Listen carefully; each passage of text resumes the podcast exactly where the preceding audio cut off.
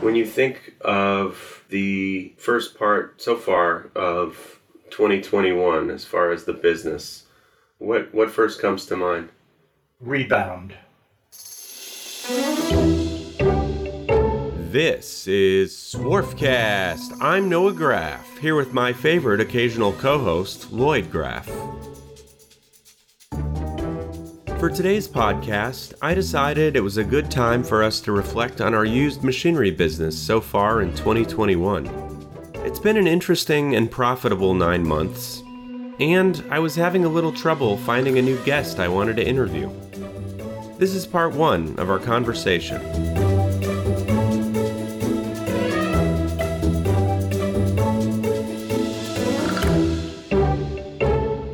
Today's podcast is brought to you by Graff Pinkert. Looking for a screw machine, rotary transfer machine, or CNC machine? Graff Pinkert's got you covered. When you're buying any used machine, you're taking a risk. So it's important to buy from someone who knows their stuff and who is going to give you straight information about what you're buying. Graff Pinkert is a family owned firm that's been dedicated to selling great machine tools to the turn parts industry for 75 years. It specializes in the top multi spindle brands including Index, Schutte, Gildemeister, Tornos, ZPS, Acme, and Wickman. They also sell a variety of other types of used equipment, such as CNC Swiss, CNC turning centers, and parts washers. Machine tools are complicated. If you're going to buy one, you should go to people who are knowledgeable and committed to the industry. Learn more at www.graffpinkert.com. That's www.graff P I N K E R T dot com. Today, we're doing a good old fashioned show, just the two of us. It's been a great year so far for Graff Pinkert. A good year for the podcast, too, I think, but actually, lately I've been having trouble finding a new guest, and I decided right now it was good to reflect on things um, maybe that would give some new inspiration for some new shows to do. So I'm a substitute guest. Yeah, uh, pretty much. I Can't find anybody better. Can't find anybody better. You're good filler. So this is actually the beginning of the Jewish New Year. A lot of reflection going on. Um, you know, sort of similar to what might you know we'd be thinking about at the beginning of the regular New Year. But um, yeah, Yom Kippur happened last week. You think a lot about what's happened this last year and what you're planning on doing in the future. So it seemed like a good chance to reflect on the business for this podcast. So, first, Dad, tell us when you think of the first part so far of 2021 as far as the business, what, what first comes to mind? Rebound a phenomenal rebound from a very dismal 2020. The pandemic period, starting, let's say, with March of uh, 2020, at its worst. It feels like it, it's all just a blur, yet at the same time, this year is so different from the last year. Yeah, at its worst in summer of 2020, uh, there was essentially no business except ventilator business and gun business. The two seem to go together in a strange way. And then when we finally hit 2021, the rebound actually was already in action, but it seemed like people were afraid to move until we reached the new year. Yeah, exactly. Like, what do you what do you think? Like September? By September, easily last year, everybody was back full bore, don't you think? All our customers? In manufacturing, uh, yes, just about everybody was back in action by September, but there was no confidence. And then confidence gradually grew at the end of last year, gained momentum coming into 2021. Uh, but then you had the election, uh, you had the Democrats coming in, you had the indecision with Trump leaving office, then you had the demonstration uh, that ended up in the Capitol in January. Uh, you had the fallout from that. Then you had uh, Biden coming in and And you think right, right? somewhat, uh, uh, you had indecision then, uh, wondering is Biden going to go full bore with the progressives? Is he going to be uh, a conservative Democrat that he was in the 90s that voted for Clarence Thomas? We didn't really know who Biden was. Do you think you know who Biden is now? I, I think we have a pretty good idea of who Biden is now. However, I think from a political standpoint, people are looking for forward to the 2022 congressional elections, and um, Biden is desperately trying to get his platform passed, expecting that the Democrats are going to lose in 2022, which will mean that he'll be thwarted as far as getting a, uh progressive package passed. Okay. You said you see uh, saw a rebound so far this year. Where do you, where do you mostly see the rebound in the business? And then I'll, I'll Well, from uh, a business standpoint, our first quarter was still moderately crummy. We had the beginning of momentum, but the momentum built as the quarter went on. And, uh, you know, by February, March, we were moving quite strongly. And then the second quarter was booming. The third quarter has been a bit of a respite. Um, I think we're in the midst of uh, some indecision.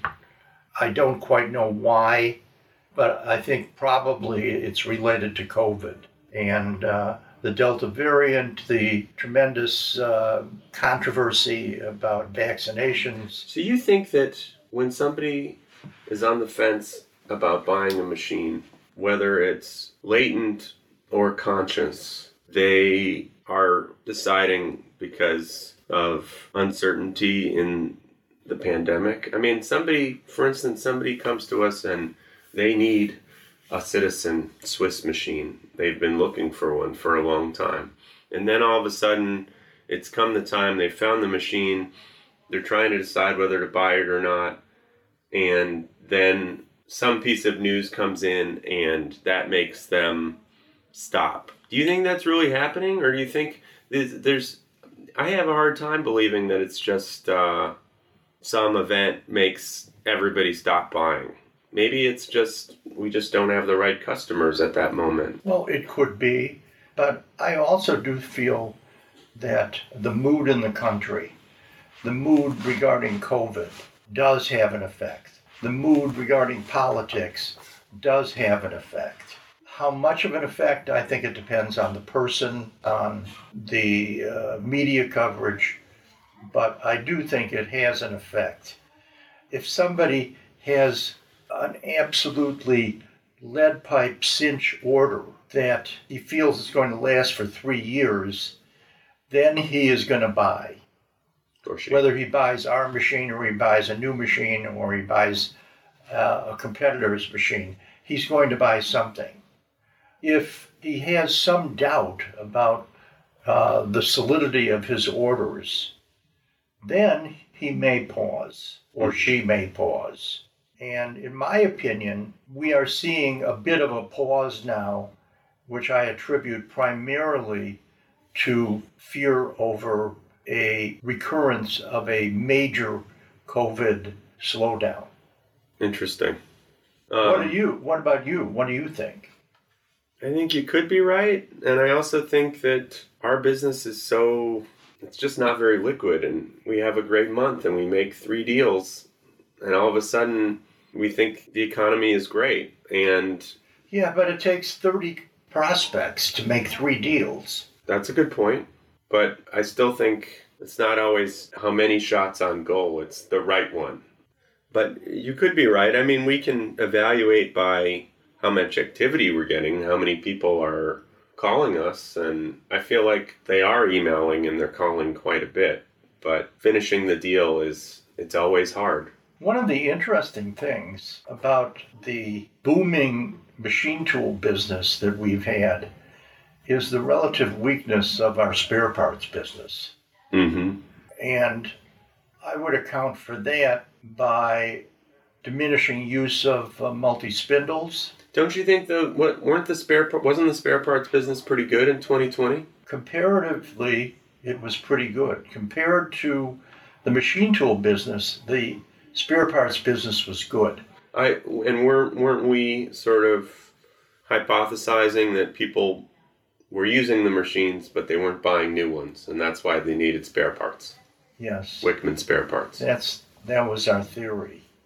But this has fallen off this year, the spare parts business. Business has fallen off. Um, I do do not have a, a reasonable explanation, except that people are buying Swiss machines uh, to replace multis, Mm-hmm. and therefore they're not repairing the multis nearly as much. The other thing is that the uh, labor situation is so acute right now, particularly for multi spindle operators, that people have just thrown up their hands and said, I'm giving up the multis. Mhm.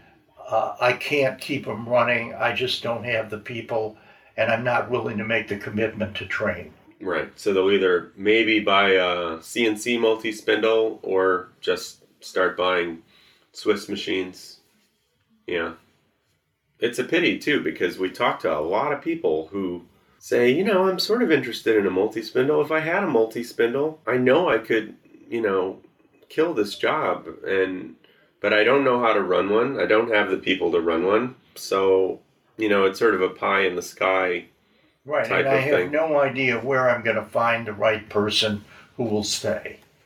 And I think that there is a demand for multi spindle work right now, uh, but people are still hesitant to buy conventional cam multi spindles because they're so fearful of being able to find anybody to run them. Right. Or maybe they have the people to run the ones they have, but if they bought another one, they wouldn't really know how to handle it. That said, we've probably done the best on our on machines this year. But From ask your- multi spindles. Ask yourself why, Noah. The bulk of the machines are going to Mexico. That's true. A lot of Davenports to Mexico. But still we've done well on some Acme's. But even Acme's are going to Mexico now. In Mexico, they are able to train people to run multi spindles, and they're willing to pay them enough to hold on to them. They tend to not leave for other work, and therefore, multi spindles to do uh, work for American automotive or European automotive or Japanese automotive uh, with plants in Mexico or in the United States is viable. And to be very frank, the bulk of the multi spindle business is Mexico today Mhm. for Graff Pinkert. Interesting. But, you know, we've sold a few, uh, gotten a few good Acme deals in Ohio or Illinois. Um, in one case, it was a fire, but mostly we're talking about American companies with major facilities Yeah. in Mexico uh, where they're shifting more and more work because they can get the people.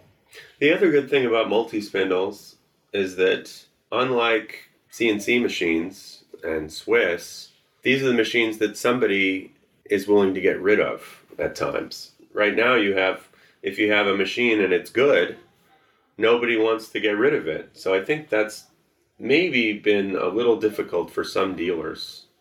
Have you heard that? Well, to be very candid, I think that for most dealers today, multi spindle is written in Svengali. Uh, I mean, it's, it's simply something that they don't understand. They're fearful of it, and they say to themselves, when I can buy a Haas machine and I know I'm going to sell it in a month, why should I be fiddling around with a multi spindle screw machine that I may end up scrapping? Sure. And sometimes we say that too. If it's it's just that we know the ones or we think we know the ones that are going to need to be scrapped and the ones that aren't. Right. On the other hand, uh, my feeling now is I'm willing to take a chance on a machine that might end up being scrapped. because uh, I think that there's considerable upside because the marketplace is not placing a large value on 30 or 40 year old conventional cam screw machines that may need considerable amount of uh, rework or in order to find the maximum customer will require setup and going through the machine. Yes and readjustment. And that's just more trouble. It's beyond the grasp of most other dealers. Mm-hmm. and so we, we were talking about it earlier. When you're trying to sell a machine what are the the indicators that somebody's going to buy it and the indicators that they aren't and what are the challenges we're going up against? Besides just uh, is the machine priced well enough? As i just wrote a blog about it. You know you can beat yourself up over is it you? Did you not give a good enough price? Were you not persuasive enough? Did you not come across well enough? Or are some people just not ready to buy or they're just too scared to buy? I think it's all of those factors. Now, I, I think that uh, there's indecision about uh, COVID. There is political indecision out there that may have some effect. I don't think tremendous effect at the moment. I think that there's still competition from abroad, but I'm baffled myself. Uh, about the amount of indecision that we're seeing. When we know there is enormous demand out there, there lingers hmm. a significant amount of indecision by individual buyers on spending what is potentially a small amount of capital investment. Right, for them to make a ton of money. Yes. I'm shocked that people are still as hesitant as they are and I would attribute it to fear left over from 2008 and the last major recession. I think people just can't believe that business will continue to be this good for maybe more than the next few months. There, there just is a hesitancy that is very hard for many people to overcome. Mm-hmm. On the other hand, uh, there are a group of people who are saying we're seeing a significant shift in uh, American manufacturing away from Asia towards North America, and I'm going to take advantage of it. And I'm going to figure out a way over the obstacles of uh, people, and that may be buying a Swiss machine. I think that's the easier path to take. It could be buying a CNC lathe or a vertical machining center or uh, some other tool. And for some people, it could be buying a relatively cheap cam multi spindle. They figure whatever the hurdles are, they're going to figure out some way around them. Mm-hmm. Often, we run into the problem of somebody saying, "Well, maybe there's a great demand for this Swiss machine, but I can buy a new one for X. Do you feel like in the last, uh, say, decade, there's a lot of people that used to buy lots of used machines and now they primarily buy new machines? There are many, and. Is that because I, they're more CNC I would, I would, machines? I would attribute that significantly to the fact that the sellers of new machines uh, provide backup. Yeah. And uh, setup and uh, technical people. And most dealers do not. And people assess what is that worth to me. I think you're if right. They, if they're going to uh, run the machine for 10 to 15 years, the difference between the new and the used is uh, not that significant if they're figuring the technical backup they get. No, I, I agree. I agree. I think that is definitely one place where we really better make it attractive to somebody otherwise, it, you know, it all just depends on a buyer. Some people never buy used. We've got a few people that sell machines to us, and one in particular, he he joked to me recently. He said, "Whenever we bought a used machine, it's never gone right." but other people buying the idea of buying a new machine is crazy to them. You know, if I can buy a Swiss machine that's five years old for a hundred thousand less than a new one, you know, that makes sense to them. Mm-hmm. But uh, the person you're referring to is doing primarily automotive work. And when he buys a new machine, it's because he's got a five year contract. Ah, true, true. And uh, he's going to pay that machine off uh, within two years. And therefore, buying new makes sense to him, even if the machine isn't worth that much after 10 years. He still uh, recouped his investment uh, several times over. It sounds like a good business to be in. yeah. High, high, an, high risk, high reward. Yeah. Not an easy one because uh, some of those uh, lead pipe cinch automotive contracts are not as nice as they look. True. What has been exciting you most about the business lately or or always about the, the machinery business, the treasure hunting business?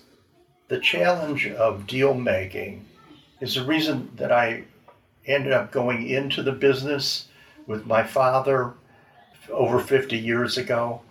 I just found uh, the serendipity and connecting the dots and finding customers and finding the machines that would fit the customer's needs to be absolutely fascinating. I mean, yeah.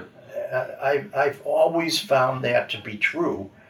Um, it, it appeals to my brain in some way that, uh, let's say, having a career as a writer, as a lawyer, did not appeal to me. Uh, there's just an excitement in connecting people, putting people together. And I think the gambling aspect of it, placing a bet on my own belief of the value of a machine and seeing that bet work out. Does it also feel more satisfying when you bet on something that other people aren't betting on? Sure. Being a contrarian. Sure. I've always loved being contrarian. And, uh, and the other part of the business that I enjoy is, is uh, being with you, to be kind uh, be honest. And uh, it's the fun of coming to work and trading ideas with you. Yeah, I uh, feel the same. Next week on Swarfcast. The way to have fun and be successful in the used machine tool business is to take risk for me. Mm-hmm. And now that you are not in debt, does that make you feel like you want to take more risk or or not? From today's machining world, this is Swarfcast. If you like this podcast, please subscribe to the show on your favorite app and give us a five star rating and a review. And don't forget to tell your friends about it. Follow us on Facebook, Instagram, and today'smachiningworld.com to join our mailing list, read episode summaries, and watch extended interview videos. I'm Noah Graff. My occasional co host is Lloyd Graff. Our managing editor is Ridgely Dunn. Our audio engineer is Patricio Garcia. For information on advertising or to submit an idea for a future podcast, follow the contact information at today'smachiningworld.com.